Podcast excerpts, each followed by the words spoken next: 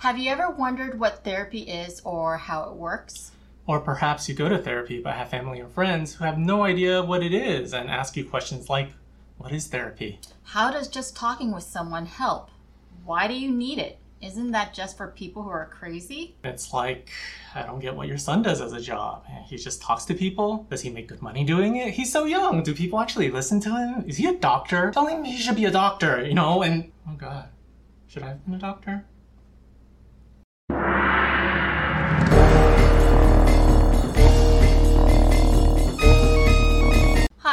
Connie. And I'm Ken, and welcome to Crazy Therapeutic Asians, where we talk about mental health in the Asian American community. Today, we're going to be giving you the basic overviews of what therapy is and how it works. And hopefully help you better understand how it could potentially help you. So, Connie, what is therapy?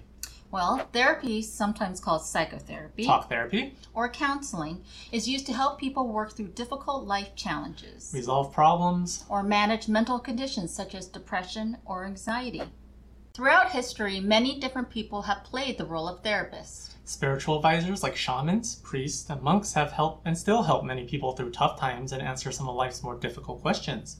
Modern day therapists are somewhat similar. But instead of being based in theology and needing to climb a huge mountain to the hermit at the temple, It's based in science, and in most places you can likely find one near where you live.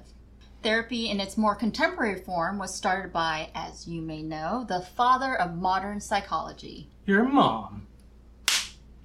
No. Sigmund Freud believed that many of our emotional and mental problems come from our experiences in childhood, especially the experiences between you and your parents. He's the guy behind the most popular and commonly seen idea of what therapy looks like. You know, a person laying on a couch, old white guy sitting behind you, asking you questions about your oh, mom. No, no, no, no, no. Okay, enough of that. Most modern day therapists do not practice Freud's particular style of therapy anymore. So, what does modern day therapy look like? Well, let's start by tackling some of the common myths. So, going to therapy, like, doesn't that mean I'm kind of weak or broken? Well, actually, going to therapy means that you're pretty strong and brave and willing to go through the change that will provide you tools for a better life. No one is meant to handle these challenges of life alone. If I go to therapy, then I will get a diagnosis. Well, a diagnosis is really just a label, a description of the struggles you're going through and the symptoms you're exhibiting.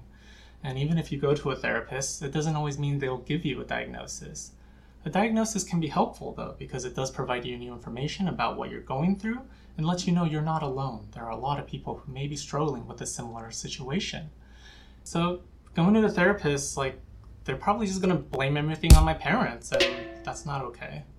Well, it is possible to love your family while also acknowledging that there were things that didn't go so well. Communicating with a therapist about these issues may actually help you feel more connected and loving towards your family, in addition to helping you heal. Hmm. Once in therapy, always going to be in therapy. Well, I think that's a common misconception. People feel like if I go to therapy, I don't know how to solve my own problems and mm-hmm. I'm going to be here forever. But that's simply not the case. Therapists, our jobs are really to help you learn to be your own therapist. So down the line that you won't need us. We're teaching you tools, skills, and maybe different ways of looking at things that you did not consider before so that in the future you will be able to do these things on your own and not have to rely on a therapist to do that. You know, you can decide to stay in therapy for years because you feel like, yes, I just need a place to vent and like talk about things. Or you may feel like, well, no, I got my immediate issues resolved and I have the skills to live the life I want to live and decide to end. The choice to stop therapy or continue is a conversation between you and your therapist. Every time you go to a therapist, not every therapist is going to be exactly the same. I personally really am interested in the client's story and how the client sees their life. I really want to gain perspective on how what is working for them and what isn't working for them and help them fix the problems that aren't working for them. I tend to work in a lot of imagery. Um, I'm there to help a client sort of see things from a different perspective. Um, oftentimes, we feel so stuck in our own bodies and our way of thinking about things. It's interesting when you start thinking about it differently. Many times I think, you know, the way we think about things changes our behaviors, and at that point, it really changes our actions. I'm mad and I'm gonna yell at you. And then you get probably mad at me too, I'm guessing.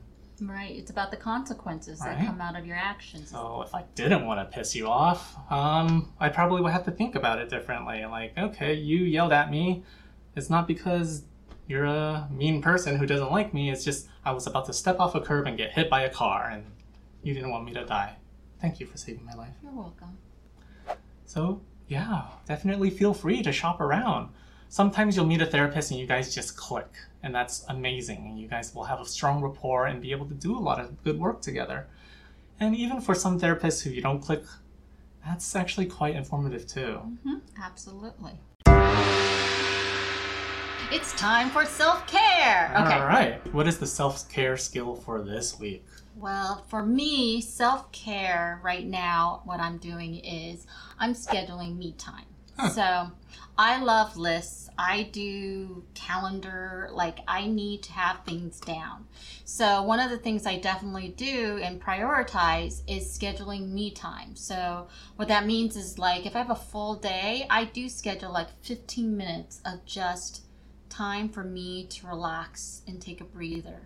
Um, it helps me not get overwhelmed. It helps decrease my anxiety and actually makes me more productive in the end of the day. Um, one of my favorite things to do is Netflix and chill. Oh, So I would schedule a good 20 to 30 minutes and just be able to zone out and go to a different world and watch my Netflix. And it makes me lifted and ready to take the rest of the day. side note, do you know what Netflix and chill means to the young people these days? What I just said. No, it means you're asking someone to come over and like hook up. Really? Yep. Oh my god, that explains So she's not. Netflix and chilling, or maybe she is. I That don't know. explains a lot of my personal life, which we will not get into. Wow. Yeah. But point being, yes, you need to schedule time to take care of yourself. It is important, right? Netflix and chilling may be it. Hey, nothing wrong with that. No judgment here. Scheduling time to take off and take care of yourself does feel a bit wrong, right? It feels like I'm being lazy or not doing anything, but it is actually really important because if we keep going, going, going without taking any breaks, without letting ourselves rest, oftentimes the work we do just gets worse and worse and worse. Remember, schedule time for yourself this week. So, like you were saying, Do it. Netflix, YouTube, Chill. yeah, sing, sing a song, you know, listening Okay. to some music, eat a piece of chocolate, whatever you want, really. Take care of yourself because you are your best tool and you need to make sure that tool works well. Absolutely. Well, thank you so much for joining us on this episode of Crazy Therapeutic Asians. Yeah, we hope you learned some more about what therapy is and maybe made it a little more accessible to you so it's not such a big mystery on what it is.